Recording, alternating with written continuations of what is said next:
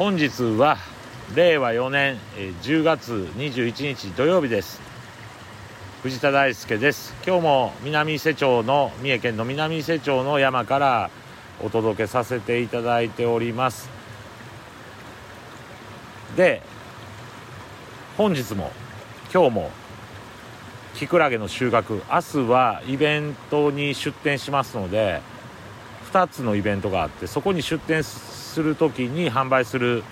キクラゲ、えー、そして飲食店から注文も受けておりますのでその部分の収穫をしていました。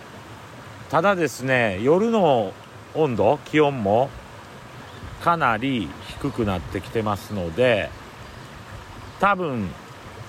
もうこれ以上多くは取れないだろうなと日に日に生産量が少なくなってキクラゲのサイズも小さくなって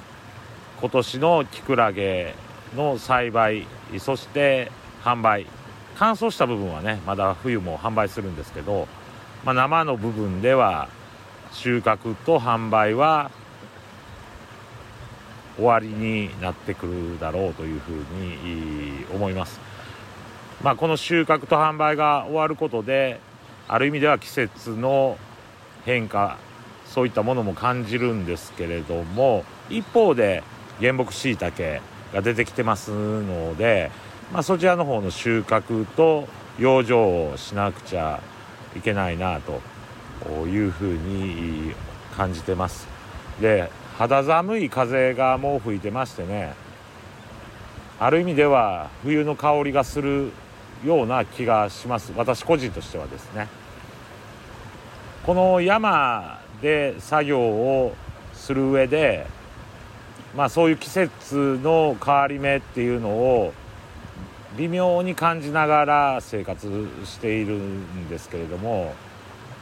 まあ本当に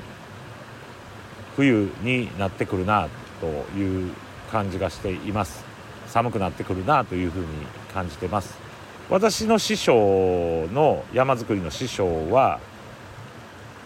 山作りに境界線を持たないようにしようというようなことをまあ提唱していたわけであります、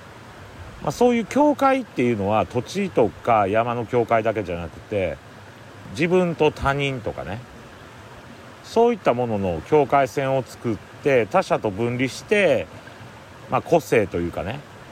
そういったものを大切にしながら生活をしているんですけれども自然というものと触れ合っていますと、まあ、それはそれで必要なんですけど個性とかねそういったも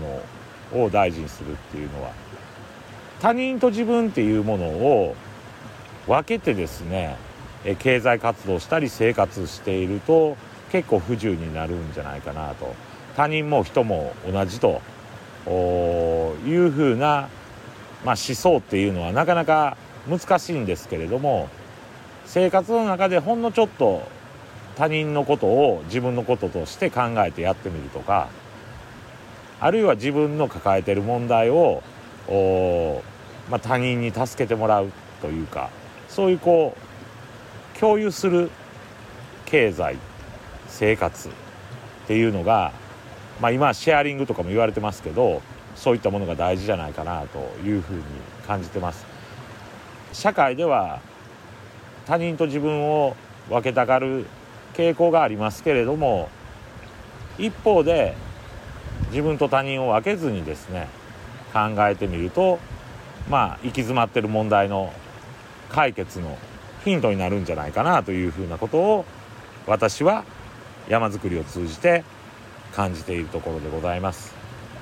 山の涼しい風ちょっと肌寒い風を感じながらそんなことを考えています。今日は以上です。